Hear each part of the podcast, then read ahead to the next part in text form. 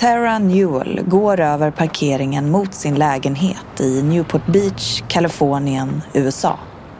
Det är den 20 augusti 2016. Tara är liten och timid, rar, omtänksam med ett starkt intresse för zombiefilmer. Plötsligt hör jag någon bakom mig som säger Kommer du ihåg mig? I nästa sekund lägger en man sin hand över min mun. I den andra handen har han en lång kniv, dold av en papperspåse. Det är John Meeham, min mammas exman. Han som visade sig ha ett förflutet fullt av lögner, våld och hot. John släpar Tara mot sin bil. I bagageluckan ligger vad polisen senare kommer att kalla för ett kidnappningskit. Tjock tejp, buntband, fler knivar. Ett minne från en zombiefilm flimrar förbi mitt huvud. Använd dina tänder som vapen. Jag biter John i handen så hårt jag kan. Han släpper och jag skriker. Vi brottas på marken. Påsen ramlar av kniven. Jag hamnar på rygg på asfalten och sparkar mot John. Kniven flyger ur hans grepp. Jag kastar mig efter den, får tag i den och börjar hugga. Den träffar John. I axeln, i skulderbladet, i ryggen, i armen, i bröstet och sen kör jag kniven rakt in i hans öga. Det enda sättet att döda en zombie är att förstöra deras hjärna. Det här är podden om de händelser, fenomen och livsöden som gjort avtryck i historien. Vi grottar ner oss i fakta tillsammans med en expert i ämnet. Och låter skådespelare gestalta händelser och ge liv åt människor som har varit med och format vårt samhälle. Det här är Avtryck. Om film.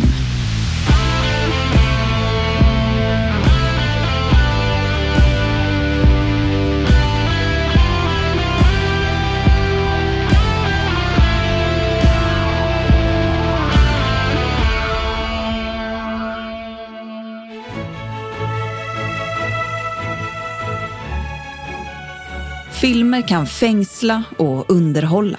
Få oss att leva oss in i berättelser och glömma verkligheten. Eller placera oss mitt i ett pågående världskrig. Idag kan vi se mer film än någonsin. På bio, i mobilen, på datorn eller på tv. Att se på film är en del av vårt sätt att umgås och ta till oss kunskap. En godispåse.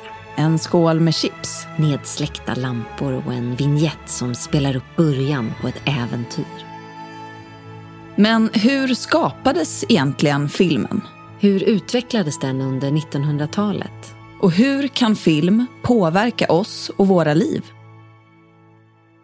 Vår expert i det här avsnittet är Kim Schavar Falstedt, postdoktor i filmvetenskap vid Stockholms universitet. När vi pratar om film så menar vi oftast rörliga bilder med ljud. Så enkelt kan man nog beskriva det. Men man kan också säga att inbakat i den betydelsen finns ofta ett antagande om ett sätt att berätta historier med hjälp av sådana audiovisuella medier. Men ibland kan man också, när man pratar om film, mena ett sätt att uppfatta världen på. En slags utomkroppslig upplevelse där händelser spelas upp framför en utan att man själv har kontroll. Oftast sker detta i en biograf eller nu för tiden på en tv eller datorskärm eller en mobilskärm.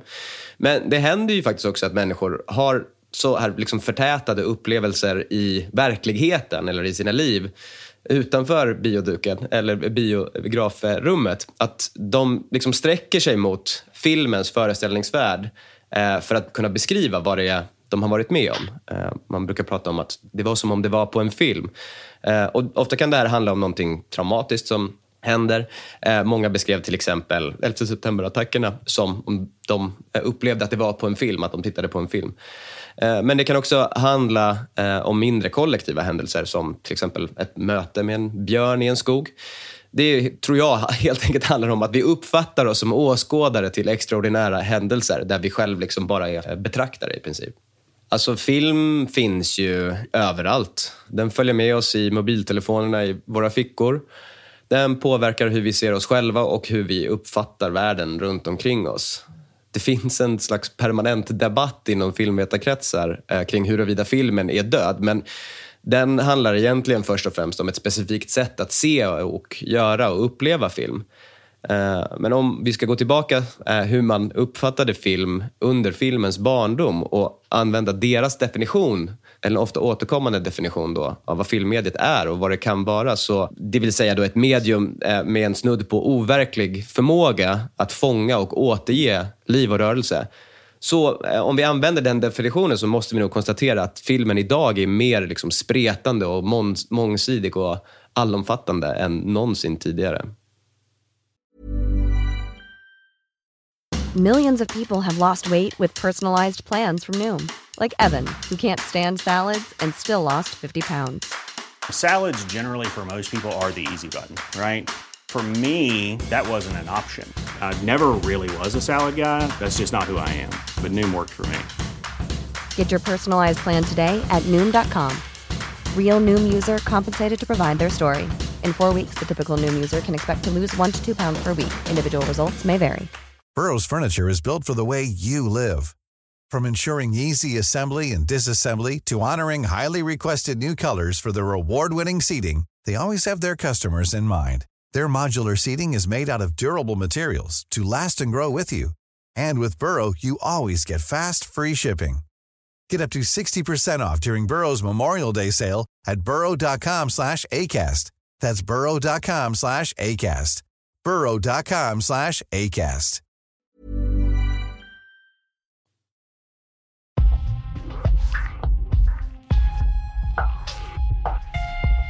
Idag är film en självklar del av vår kultur. Men så har det inte alltid varit. Vi backar bakåt till 1800-talet. En tid då uppfinningar och maskiner revolutionerar samhället. Järnvägar, ånglok, elektricitet och telefoner pekar mot en framtid full av nya möjligheter.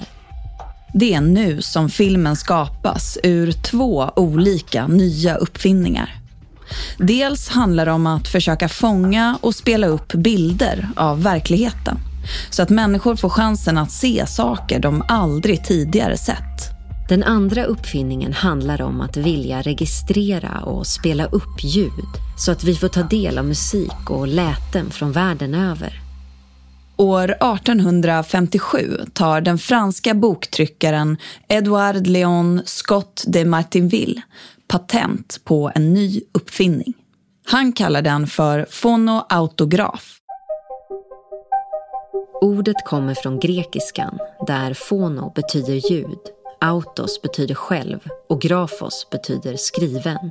Alltså självskrivet ljud. Med fonoautografen skapar Scott den första kända registreringen av ljudets vågformationer. Men det går inte att höra hur det låter. Scott kan inte spela upp det som maskinen registrerat.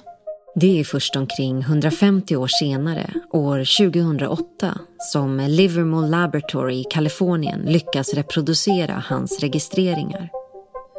Först hörs ett brus. Men så kommer de till inspelningen som Scott gjorde den 9 april 1860. Så här låter det i ett klipp hämtat från Restoration Archive.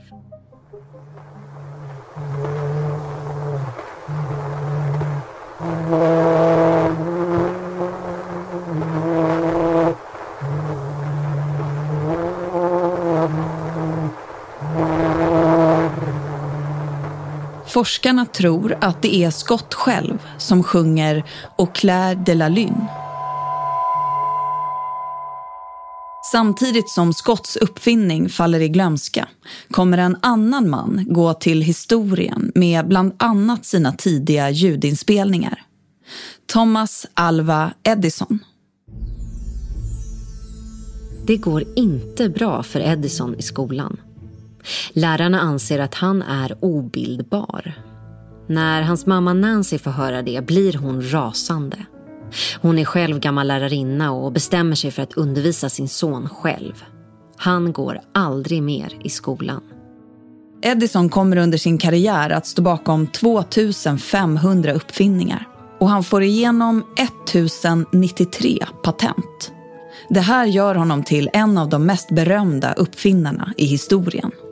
20 år efter Scotts upptäckt sitter Edison i sin verkstad i Menlo Park i New Jersey och svettas. Det är mitt i sommaren 1877. Han jobbar på två saker samtidigt. Dels försöker han vidareutveckla telefonen som Alexander Graham Bell tagit patent på året tidigare. Och dels försöker han göra telegrafen snabbare. Han får en tanke. Vad skulle hända om jag gjorde så här? Han fäster telegrafnyckelns vassa stift under telefonmikrofonens membran. Sen drar han en bit vaxat papper under stiftet medan han ropar in i membranet. Ljudvibrationerna ritas in i pappret. När han sen för nålen genom spåret igen återger membranet ett ljud. Ljudet av hans röst. Tillsammans med sitt team ägnar han hösten åt att vidareutveckla uppfinningen.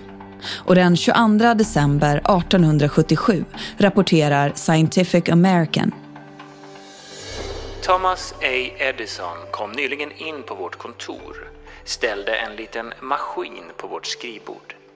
Han vred på en vev, varpå maskinen frågade om vår hälsa. Frågade hur vi gillade fonografen. Informerade oss om att den var mycket bra och bjöd oss sedan hjärtligt godnatt. Ljud kunde nu spelas in och spelas upp. Men hur skapades de rörliga bilderna?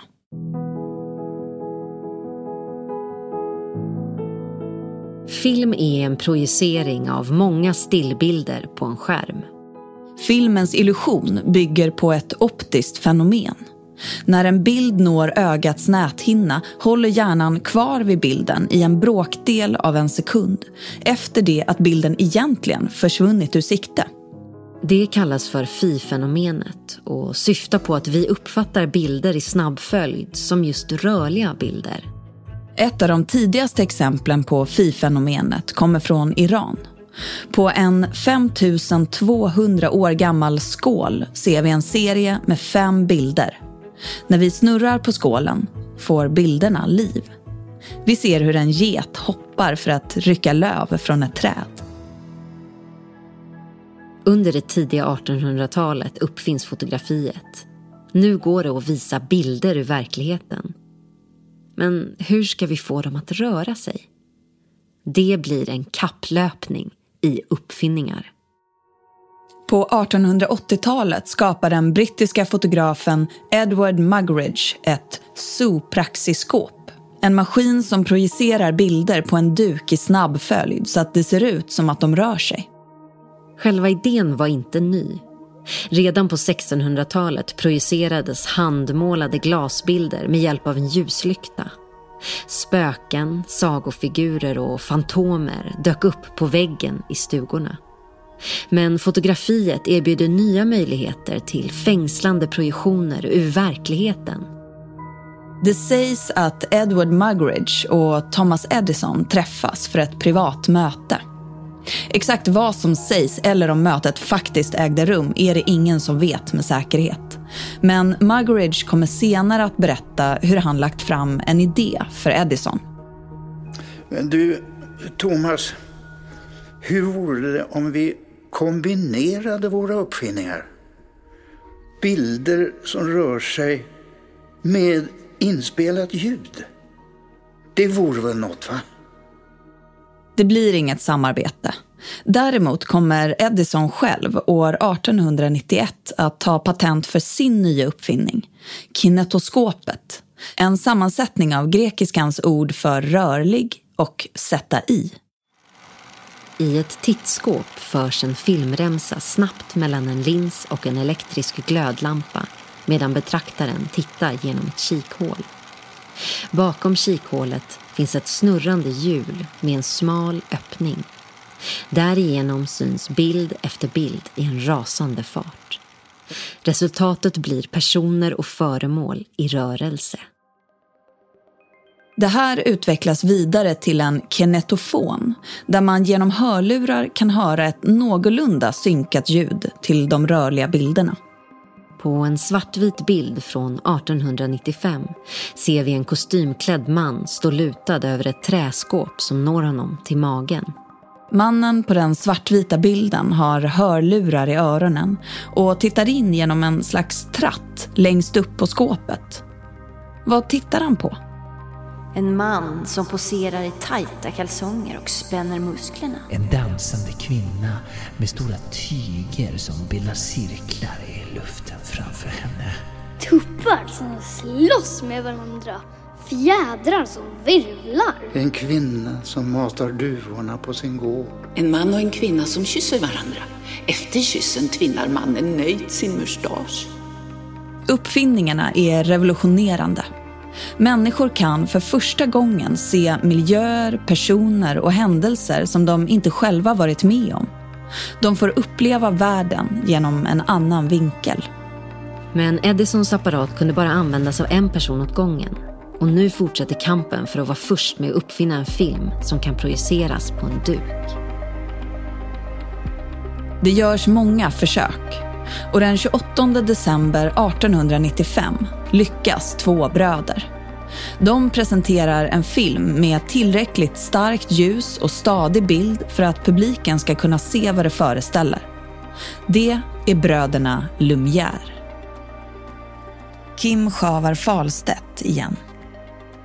Ja, Louis och Auguste Lumière då var två ingenjörer som tidigt intresserade sig för fotografitekniska experiment. Ehm, sen barnsben hade de jobbat på sin pappas lilla fabrik som tillverkade fotografiska glasplåtar. För det var det som var materialet som man använde för att framkalla fotografier.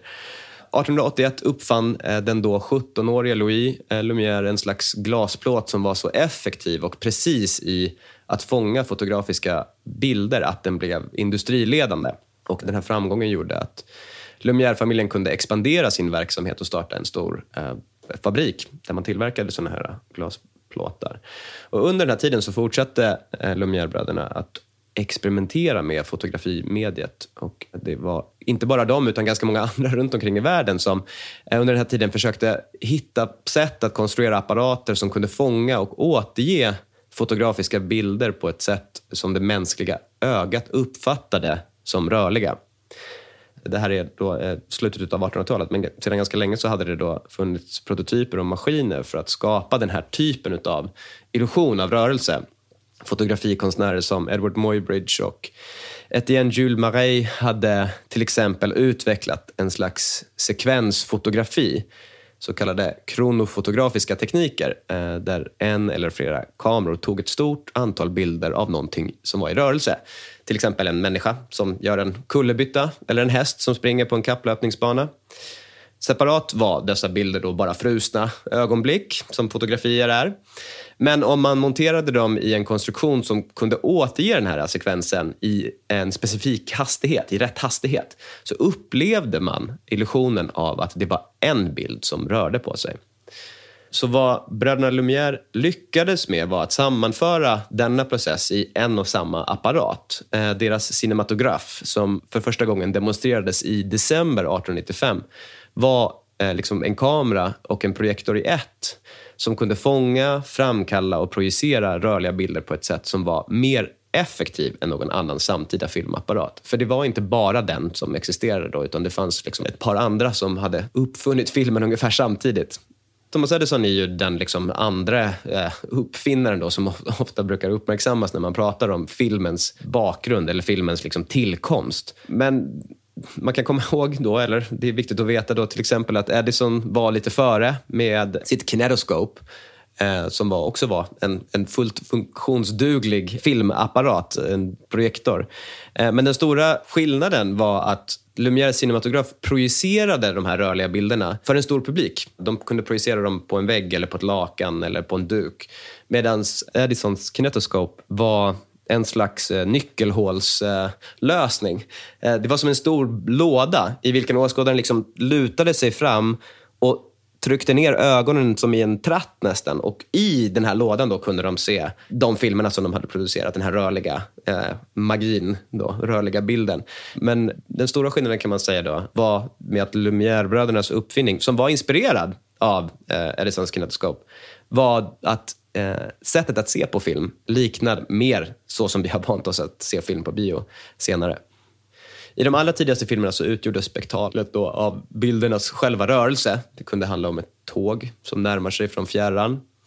Eh, vinden som leker i ett lövverk eller hur havets vågor bryts mot klipporna. Allt det här var fascinerande att se eftersom man tidigare inte hade upplevt bilder som rörde på sig.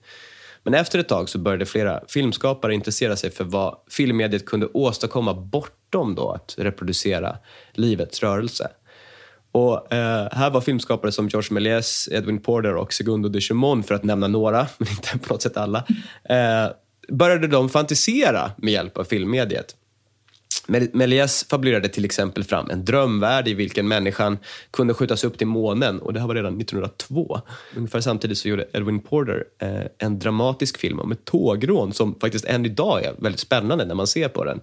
Mest spektakulär var den här filmen mot slutet där en av banditerna plötsligt då vänder sig mot kameran och avfyrar sin pistol rakt ut i publiken. Och det här var liksom ett nytt grepp som gick lite bortom den här liksom idén om att man bara skulle liksom observera livets rörelse. Det började man liksom berätta en historia och tänja på gränserna för hur man uppfattade filmmediet innan, innan det. Så det var den här typen av attraktioner och spänningsmoment som den tidiga filmen ofta sökte. Och under den här tiden så var det egentligen bara fantasin och den tillgängliga tekniken som satte ramarna för vad filmen kunde vara. Millions of people have lost weight with personalized plans from Noom. Like Evan, who can't stand salads and still lost 50 pounds. Salads generally for most people are the easy button, right? For me, that wasn't an option. I never really was a salad guy. That's just not who I am. But Noom worked for me. Get your personalized plan today at Noom.com. Real Noom user compensated to provide their story. In four weeks, the typical Noom user can expect to lose one to two pounds per week. Individual results may vary. Hey there, it's Michelle Norris. I'm host of a podcast called Your Mama's Kitchen. When I travel, I'm usually looking for a way to find a taste of home when I'm not at home. And one of the things I love to do when I am at home is entertain. And Airbnb allows me to do that. When I was in California recently, I rented a house that had a great kitchen. And when we were sitting around the table, we're all thinking, we're in someone else's house. Someone could be in all of our homes as well. If you have a home, but you're not always at home, you have an Airbnb. Your home might be worth more than you think. Find out how much at airbnb.com slash host.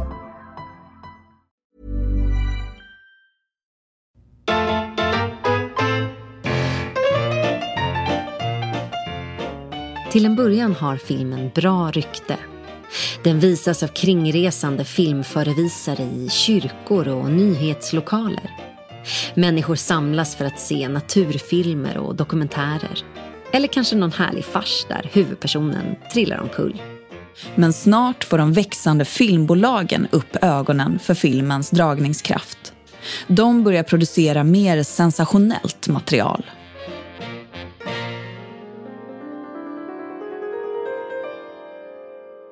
Det dyker upp sex och brott på vita duken.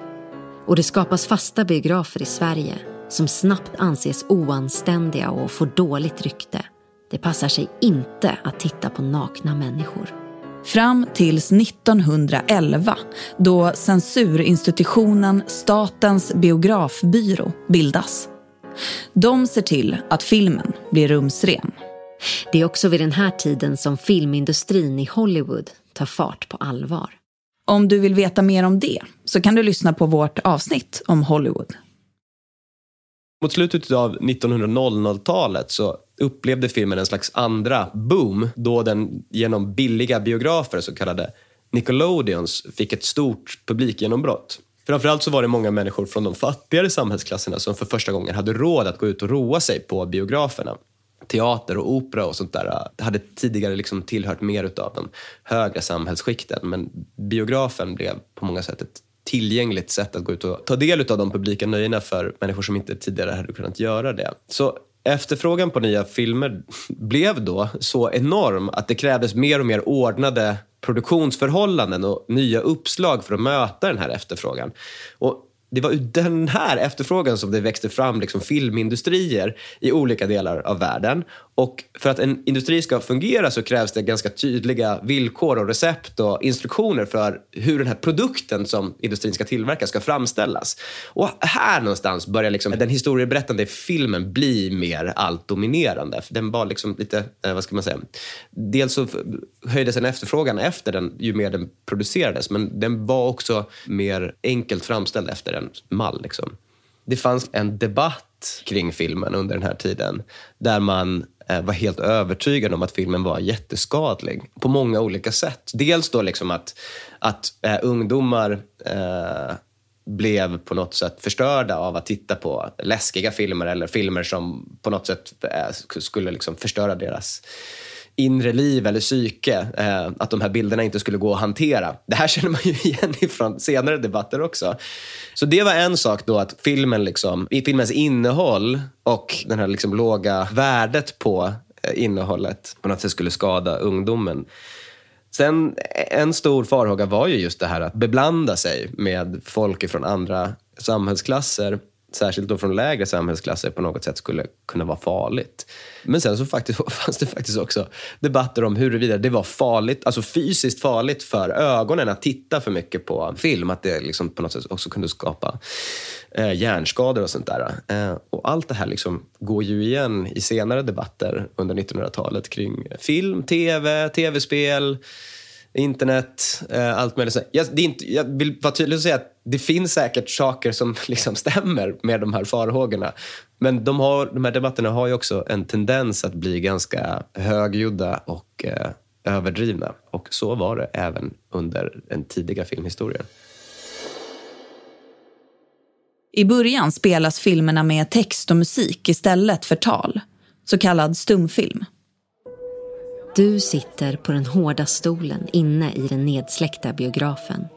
Det är varmt och luktar svett från kropparna runt omkring dig. Du stirrar på den vitmålade stenväggen då plötsligt pianot börjar spela. Den vita väggen framför dig exploderar av liv och rörelse.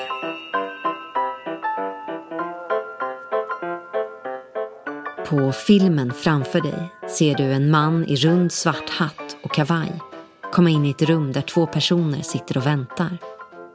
En kvinna med en vit duk knuten under käken med en rosett på huvudet och en man i slips, väst och överrock som lutar sig mot en käpp. De reser sig upp för att hälsa och mannen släpper ena handen om käppen för att lägga den på kinden. Det ser ut som om han har ont i en tand. Mannen som kommit in i rummet, som de andra hälsar på, har sin mustasch trimmad i en perfekt liten fyrkant över läpparna. Du känner igen honom. Det är Charlie Chaplin, filmen och komedins mästare. Du sjunker ner i stolen och sitter som fastnaglad framför 16 minuter av gräl, tandvärk, flört och människor som på olika sätt trillar omkull. När du kommer ut från biografen känner du dig omtumlad och upprymd.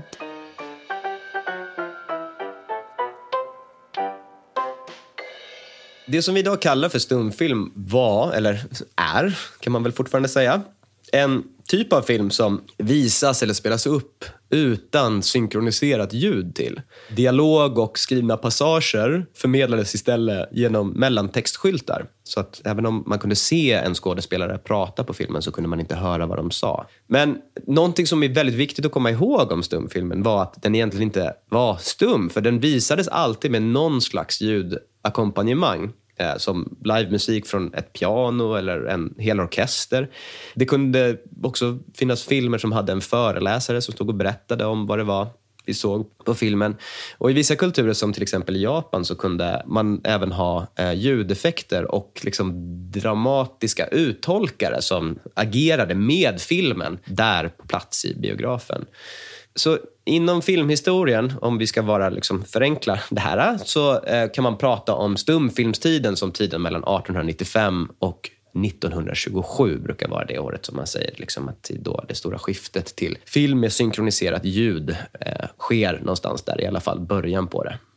Den svenska guldåldern, med det menas en period mellan 1917 och 1924 när svensk film hyllades som världsledande för sin estetik, sitt berättande och för sin eh, konstnärlighet. Men speciellt också var att de här filmerna blev väldigt stora kommersiella framgångar. Och man brukar oftast prata om regissörer som eh, Victor Sjöström, Mauritz Stiller och Georg av Klerker, för att nämna några, eh, som de som låg bakom den här stora framgången. Men då glömmer man också bort en av de absolut viktigaste figurerna som fick det här att hända. Och Det var Charles Magnusson som var VD för Svenska Bio, det stora svenska filmproduktionsbolaget som sedan blev Svensk Filmindustri. Och Det var Magnusson som i mitten av 1910-talet ordnade med fast anställning, stor eh, kreativ frihet och eh, väldigt goda produktionsmedel till de unga teaterregissörerna. Han hämtade Stiller, och Klerker och Sjöström från teatern de var väldigt filmintresserade, så han gav dem liksom verktygen att eh, utveckla en väldigt säregen och eh, än idag imponerande filmuttryck. Eh, och han anställde även eh, väldigt tekniskt skicklig personal som eh, de här regissörerna hade till sitt förfogande eller som de kunde samarbeta med en som är värd att nämna. Många är värda att nämna, men en som ofta nämns är Julius Jansson som basade över filmfotot i flera av de här eh, mest framgångsrika filmerna. Som till exempel Terje Wigen, Heranes pengar, eh, Körkaren och Gösta Berlings saga. Och det var ju också den filmen som blev Greta Garbos debut och stora genombrott i svensk film som ganska snart också tog henne till Hollywood via Tyskland det finns fortfarande många som menar att filmen sen eh, efter 1927 bara har blivit sämre. Att, eh, att ljudfilmen på många sätt förstörde filmmediets förmåga att liksom uttrycka och vara en, en, eh, en helt säregen konstform eftersom den då eh, blev alldeles för liksom, tal och manusorienterad. Eh, och Sen så finns det ganska många som inte tycker så också, men det kan vara viktigt att, att eh, lyfta fram den åsikten också. Men det som hände då i slutet av 1920-talet var då att man utvecklade eh, två tekniker för att på ett effektivt sätt kunna visa film med synkroniserat ljud. Och i likhet då, en annan liksom, vad ska man säga, film, en anakronistisk filmhistorisk parallell då kan man ju dra till eh, de kanske lite mer välkända videokrigen mellan VHS och Betamax. Just då mellan de här två systemen för ljud på film. Och det första var att man hade spelat in ljudet och spelade upp det synkroniserat men man hade ljudet på en skiva som man spelade upp separat. Liksom, man på något sätt försökte synka det med bilderna. Då. Och den andra tekniken var att man hade ett ljudspår direkt eh, inprintat på filmrullen. Och till slut då så vann det senare systemet, alltså med ljud på filmrullen eftersom det var mycket mer praktiskt att synkronisera, eh, klippa och distribuera ljudet som var inpräntat då, eller inskrivet in eh, på själva filmrullen som en, som en extra remsa. Men däremot så kan man också notera att ljudkvaliteten på den tekniken var ganska mycket sämre än eh, den då som eh, kom med en separat skiva och en separat skivspelare för att verkligen förenkla hur det fungerade. Nu får alla eh, filmhistoriker med ljud som eh, specialitet eh, hålla för öronen, tror jag.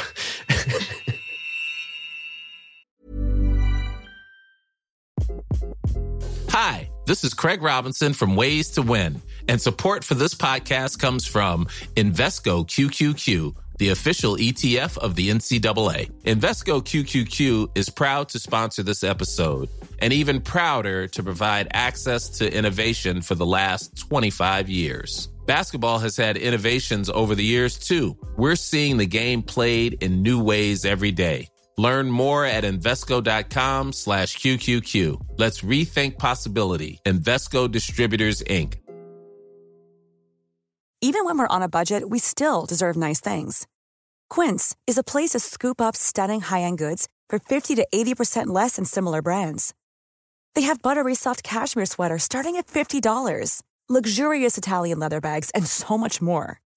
Plus, Quince only works with factories that use safe, ethical, and responsible manufacturing. Get the high-end goods you'll love without the high price tag with Quince. Go to quince.com/style for free shipping and 365-day returns. Året är 1932 och världen befinner sig i en global ekonomisk kris. Det är också året då Walt Disney släpper den animerade kortfilmen I jultomtens verkstad och Italien anordnar den första filmfestivalen i Venedig.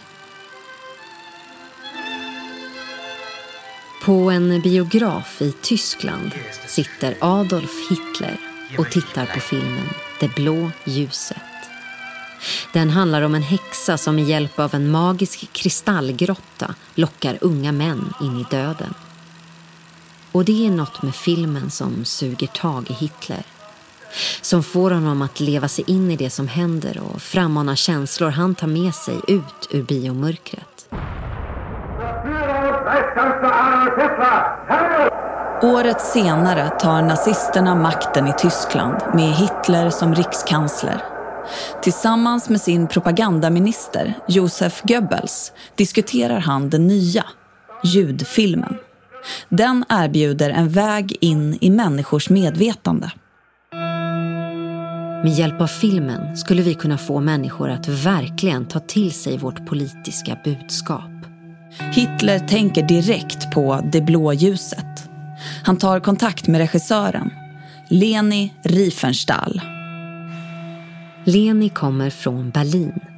Hon är dansare och skådespelerska som nu glidit över till filmregi. Det blå ljuset gör hon tillsammans med Bela Ballas och Karl Mayer. Men eftersom de två är judar plockas de snart bort från eftertexterna. Hitler ger Leni ett erbjudande. Nazisterna ska hålla stormöte i Nürnberg. Han vill att hon ska filma skådespelet. Hon får obegränsade resurser och gör filmen Trons seger 1935 gör hon ännu en film åt nazisterna.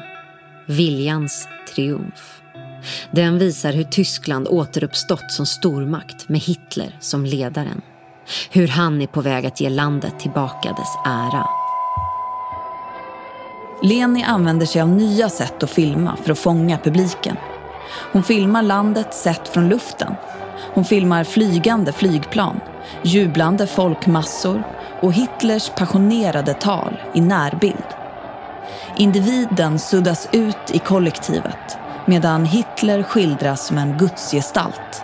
Tittaren får känslan av att vara med själv i det som händer i filmen. Och den blir en succé.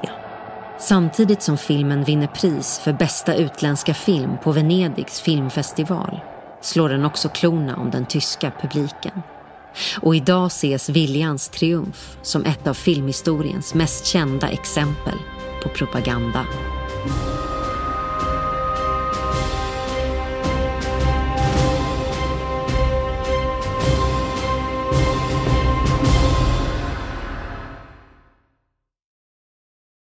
Film kan vara ett effektivt sätt att påverka människor. Den amerikanska forskaren Jeffrey Sachs beskriver i sin bok Flicker, Your Brain on Movies hur hjärnan inte kan göra skillnad mellan de intryck vi får från en film och de hörsel och synintryck vi får från verkligheten. Filmen aktiverar mekanismer i hjärnan som egentligen har utvecklats för att reagera på verkligheten.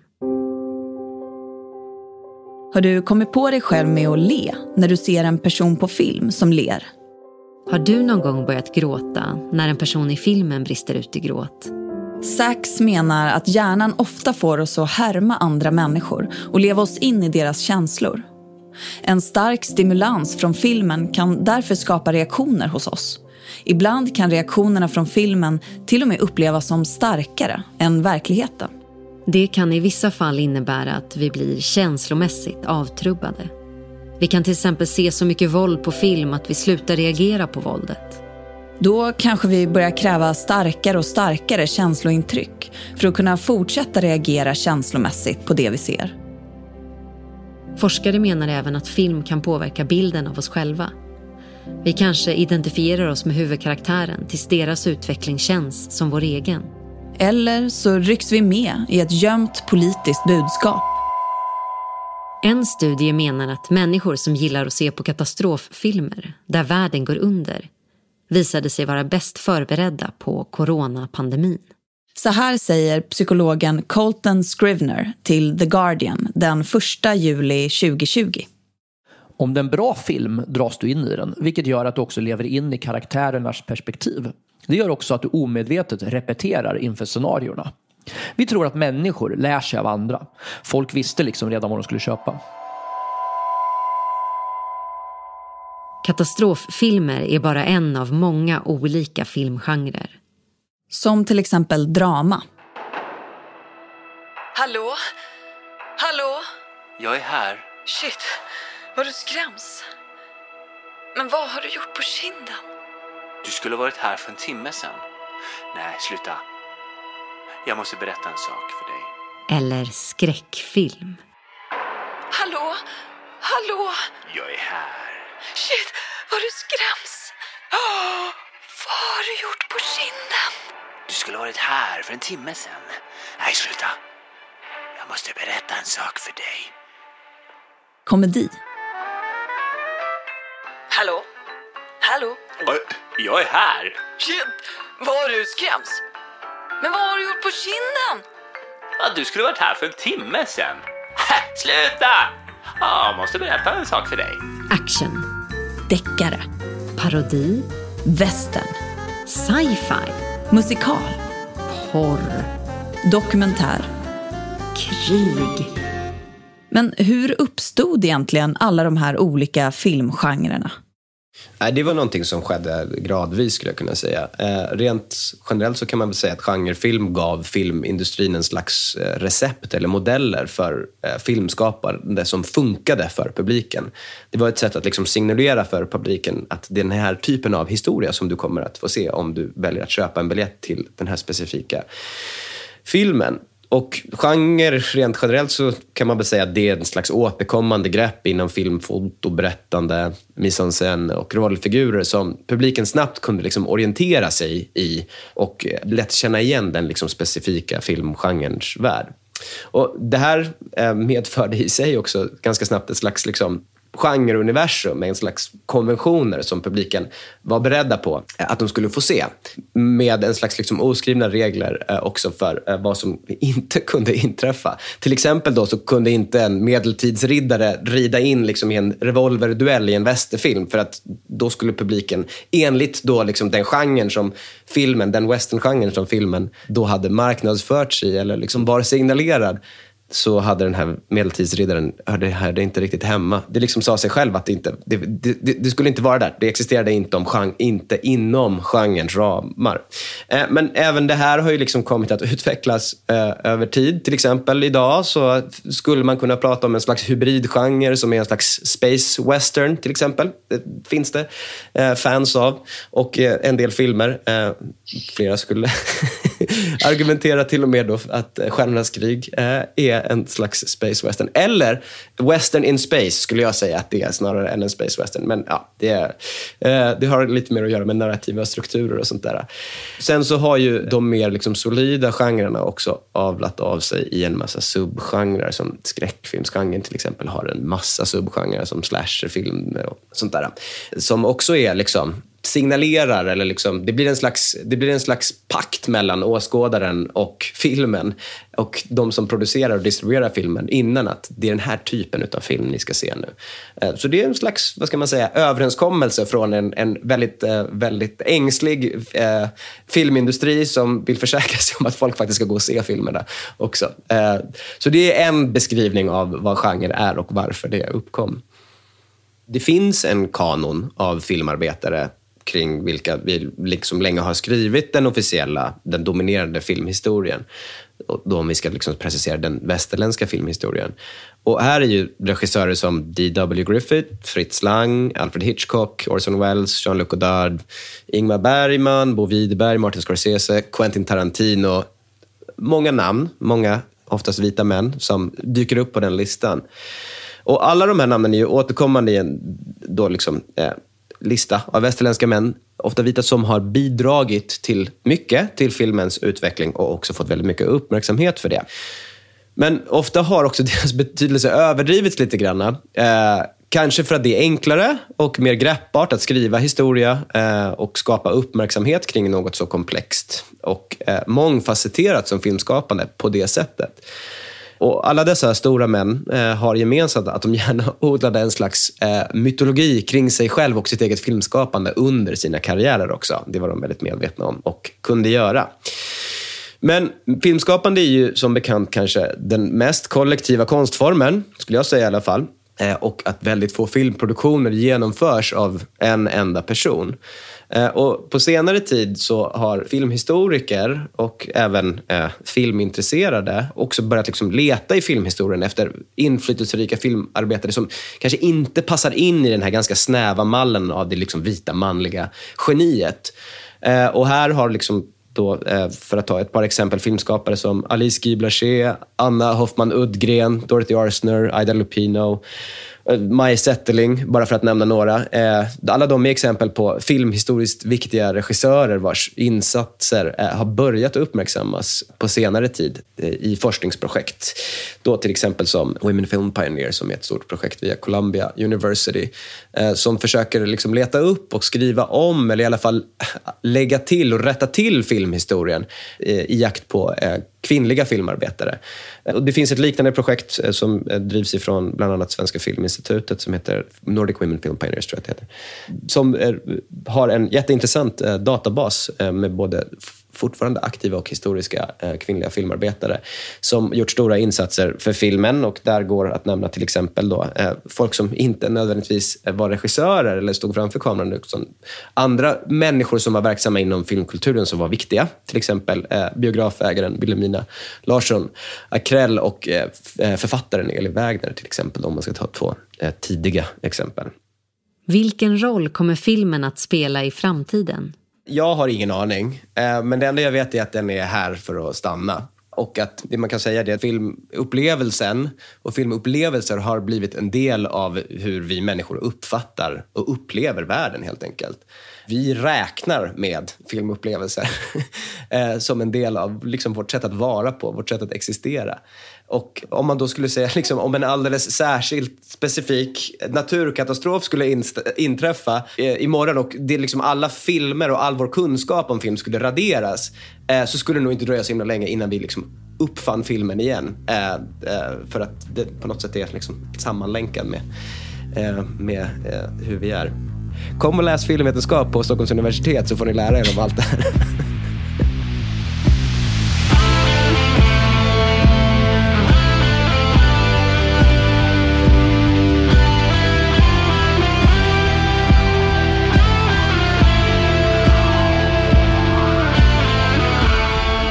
Avtryck är en podd av Amanda Fromell, Ted Davidsson och Agnes Hirdvall och produceras av Dynastin. Researcher är Beatrice Erkers. Källförteckning och mer information finns på avtryckpodcast.com.